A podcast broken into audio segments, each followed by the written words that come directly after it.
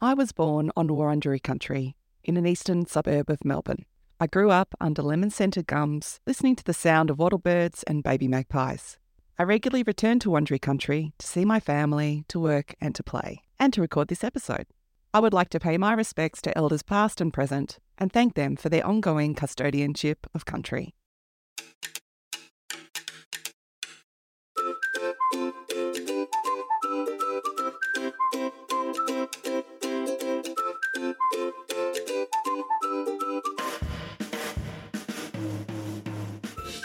Welcome to Weekend Birder. I'm your host, Kirsty Costa.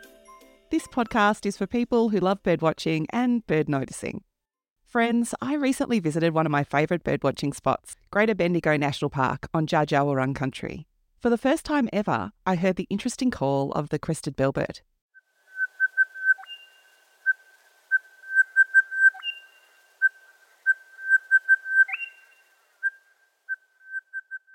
That recording was by Marc Anderson, the crested bellbird is a really cool looking bird. The male has orange red eyes, a black breast, and a white forehead and throat. It also has a grey head with a punk like crest, hence the name crested bellbird. Hilariously, it is also known as Dick Dick the Devil. Birdwatching is weird. This bird is endemic to mainland Australia and can be found in most states and territories. The celebration of adding the crested bellbird to my lifer list was quickly tainted by the fact that they are endangered in Victoria. Crap.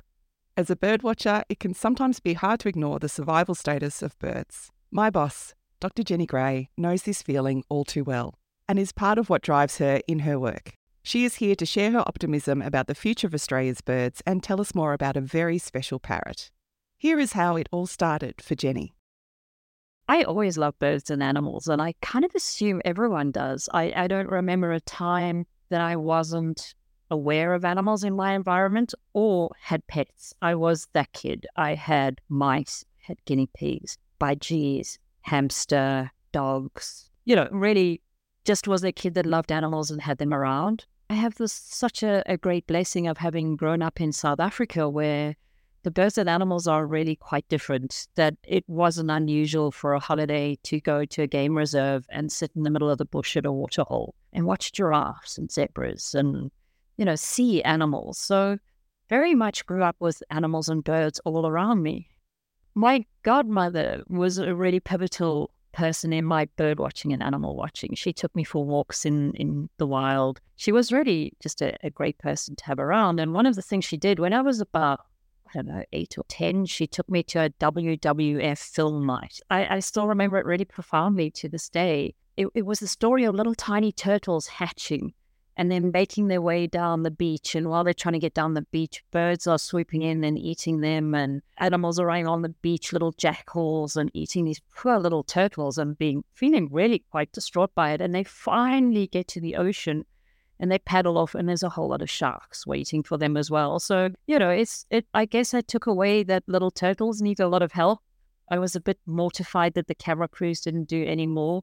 But straight after that, she signed me up as a member of WWF and have had that association with not just loving animals, but being intrigued by how we can help them, what's going on in their world. And, and that sense of a 10 year old just kind of wanting to yell at a cameraman, like, you should do something. Like, you could make a difference for at least a handful of little turtles and get them across the beach. Jenny's interest in birds really took off when she moved from South Africa to Australia coming to Australia was just so crazy with the birds. Um, I was a zoo director in Johannesburg, and the first time I walked through a park was up in Sydney on the Sydney Harbour, and a whole bunch of cockatoos flew past. And I literally looked around for my radio and to call someone because the cockatoos are out. I don't know where they're supposed to be, but you know, this incredible bird life in Australia. And so for me, literally going to almost any patch of bush even my early morning walks up in Mount Macedon, where I'm living, you'll get these flocks of birds coming in, just shrieking and raucous. You'll have kookaburras singing. That dawn chorus, like that, just blows me away. So actually, if I have to find a favorite place, it's more a favorite time. Somewhere outdoors at the dawn chorus, and I just laugh. It, it is so raucous, and I think so quintessentially Australian bush to hear that dawn chorus. I really wanted to see a spotted pardalote. I had that opportunity about a year ago, and and that was just so amazing. And and then suddenly they they're seasonal. They come and go, obviously around the food and the bud life and what's happening. And I have a few flowering plants in my garden that suddenly is bringing in the thornbills, the little honey eaters, all kinds of things. And suddenly there they were one day, and I could see it with just the eye. I took a really bad picture on my camera, but I did capture that moment of actually seeing these incredible little birds right up close. I have to say also that I did spend a lot of money to go and see some Gouldian finches and was well rewarded after a long walk and sitting really quietly. And they arrived at a waterhole. And, and I don't know about anyone, but there's the raucous birds and there's the pretty birds. And, and that's just such a treat to be able to see both of them. And those Gouldian finches will take your breath away. Jenny moved to Australia to work at Zoos Victoria, an organisation that she is now leading in her role as Chief Executive Officer.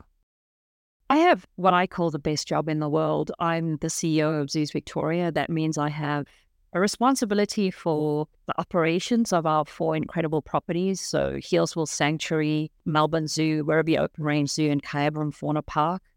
Each one has a really different relationship with birds. And for the bird lover, each one has an abundance of things that you can see in a very different way.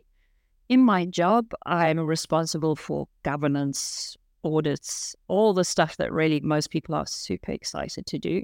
But more than that, I'm involved in the strategy, in listening to my staff and hearing the incredible work they do, being a spokesperson for an organization that really is trying to make a difference, both in terms of outcomes for species and animals, and then leading as an example to other zoos and aquariums around the world on the way that we can change our role. In 2009, we committed as Zoos Victoria to become a zoo based conservation organization. And more and more, we really are a conservation organization that works in and through these four amazing zoos. And that's really exciting because it changes how you think about everything. It changes what you do, it changes why you do things. And so it's led us to look at what events we put on and why we do them, what kind of activities we have. And it's led us into doing work which really is focused on saving the most endangered species. We know that we have a skill set that's like ICU, you know, the intensive care unit. That's us. You only call us when you really are in trouble. And so we work with 27 critically endangered species that if we didn't do this work, they wouldn't exist at all. And we do the stuff that is really last ditch to save them. For many critically endangered species, we're talking less than 50 left in the wild. You know, at this point, you can give up on all the we should protect more habitat. We should do, actually, at this stage, we should do whatever we can to protect them and then help their numbers grow. And that's where we come in.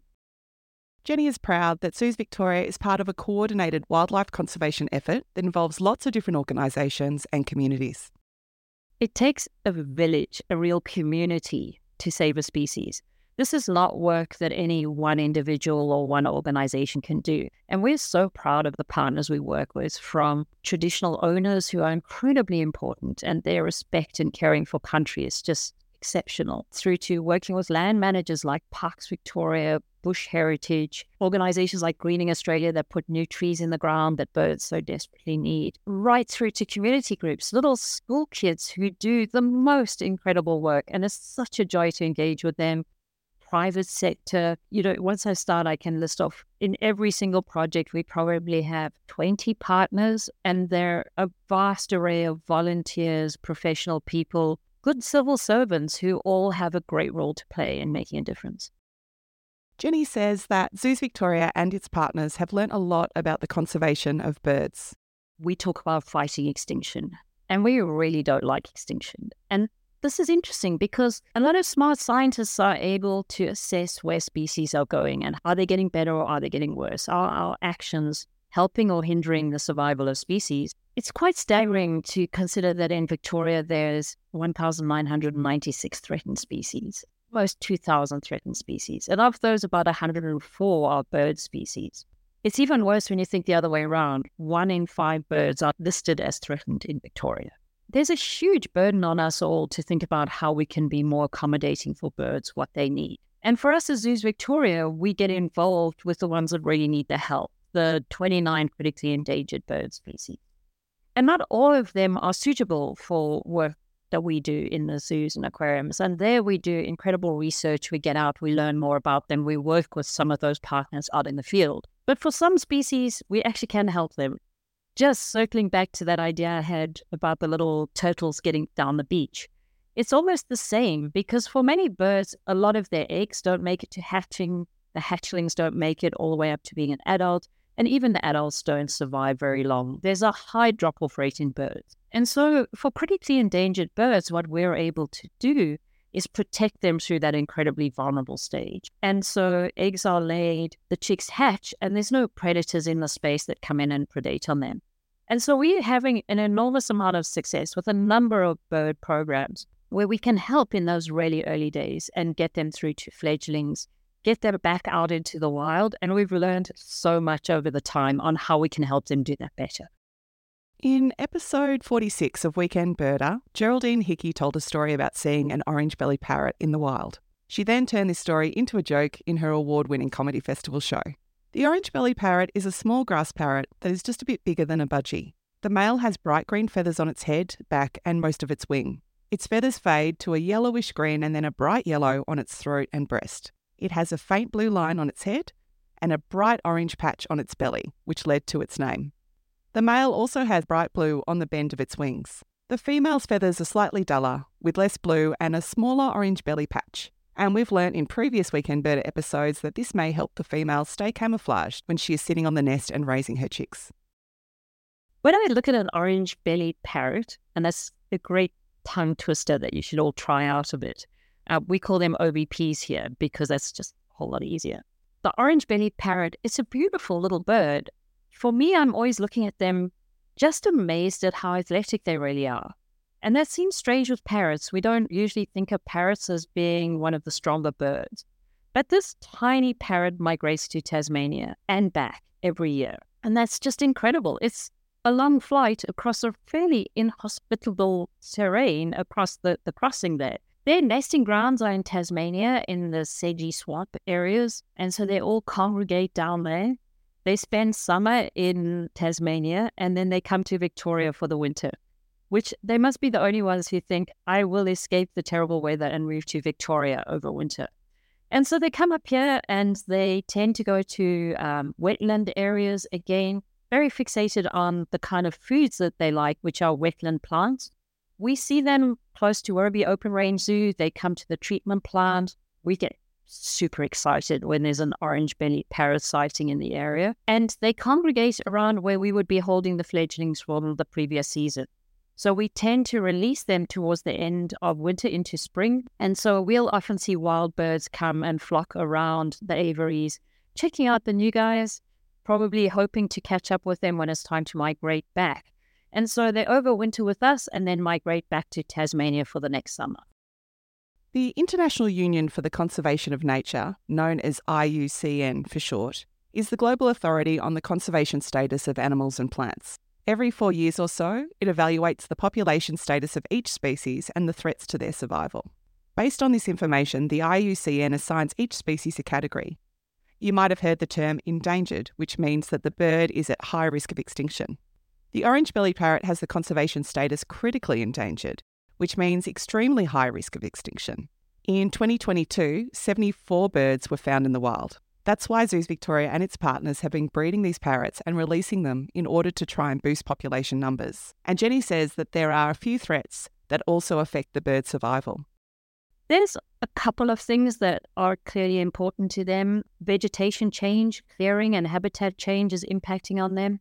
The loss of wetlands is a major problem for many, many bird species right across the coastal areas of Victoria, along with predation. And there's a sense that, again, they're very vulnerable in that nesting stage. Even animals like introduced possums down in Tasmania are problematic. At its worst point, there were only 16 individuals left at the breeding grounds. And we've seen them really recover since then through supplementing the wild population with captive bred animals with more understanding of what they need and more protection of those breeding grounds. One of the big things we don't know is how they migrate, where they fly to. They don't all come to areas that we know they might be. So we have been doing some really clever research where we put tiny tracking devices that cost a huge amount of money onto little birds and hope they make it all the way to the other side. We're starting to learn a whole lot about where they go, what they do. We know when they're at breeding age where they'll be, and we know when they've just fledged where they'll be. But in between that, we often don't know where they are. Because the orange bellied parrot nests in hollows, that's fiercely contested territory in every landscape at the moment. And one of the biggest things we can all do to help birds is to leave up old trees, leave up nesting spaces for them. And so, one of the things we're investigating is the impact of gliders and possums on the nesting availability of hollows for orange bellied parrots and whether there is any predation or any killing that happens between different species. So, it's still early days for us to answer some of that. But as you can imagine, the little tiny chicks are incredibly vulnerable. And so, even without intent, changes to the nests is a big deal. The orange bellied parrot is a bit different to some of the other birds that we've featured on this podcast. I actively discourage birdwatchers and photographers to go out and find one. If you accidentally run into one, like Geraldine Hickey did, awesome. But besides that, you should definitely not seek one out. In fact, you will notice that its call doesn't feature on many apps in order to reduce the risk of playback. That's when someone uses a bird recording to lure a bird out of hiding. With such small numbers of orange bellied parrots left in the wild, every bird is precious. And as wild bird lovers, we need to respect that some birds should just be left alone. If you want to get a birdwatching thrill, though, orange bellied parrots are part of the Neophema group of parrots, and there are six found in Australia the blue winged parrot, rock parrot, scarlet chested parrot, elegant parrot, and turquoise parrot. These stunners are a delight to watch, and you can enjoy knowing that they are the cousins of the orange bellied parrot. Jenny says that there are lots of ways that you can help birds in the wild, even if the orange bellied parrot isn't one of your locals. You can join a group like BirdLife, um, take part in the backyard bird watch. Look at your own backyard and think about plants that will help insects and plants that will help your honey eaters come into your environment. At a really simple level as well, think about your windows. Um, one of the things that kills quite a lot of little birds is flying into our windows. And so, how do you make your, your windows visible to the birds that are enjoying your backyard? And then finally, look for partners you can join. There's a lot of really incredible groups working, either specific recovery work groups working with something like the orange bellied parrot or someone like Zoos Victoria, where we're much more working across a number of species, but becoming a zoo member definitely helps us. Visiting us really helps, and and becoming a donor or adopter. These are all things that make a huge difference to the future. It can be pretty hard going working in conservation sometimes. Jenny has seen it all, and yet she still radiates with optimism. When I read too much about what's happening in the world and it can get a little gloomy, I just come back and look at what we do every day. And I look for the little things that make a difference. I get excited because I just built a pile of leaves and sticks that is going to encourage little birds to have shelter and get away from the big bully birds. I get excited about the simple things that I can do that make a difference on my personal life. And I get really excited about the successes we can achieve when we work together. It's an interesting thing. We're 8 billion people. If we all just shrug and give up, well, that's disastrous. But if 8 billion people take one good decision followed by another good decision, we can stop the problems.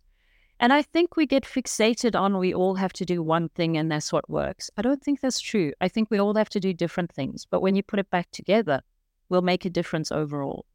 And so when I think about birds, I don't get depressed about it. I think we can make a huge difference by just changing out simple things in our lives that consider birds more. For me, conservation optimism comes from seeing us do things we wouldn't have done in the past. And, and one of the most remarkable was during the 2020, January 2020 bushfires, where a highly endangered population of eastern bristlebirds was caught between the fire front and the ocean. And suddenly a group of incredible people from the army, the Coast Guard, our staff, um, staff from the government, staff from parks, all got together to extract the bristlebirds. We got aviaries ready here at Melbourne Zoo, and there was something like 100 days' work that we did in four days.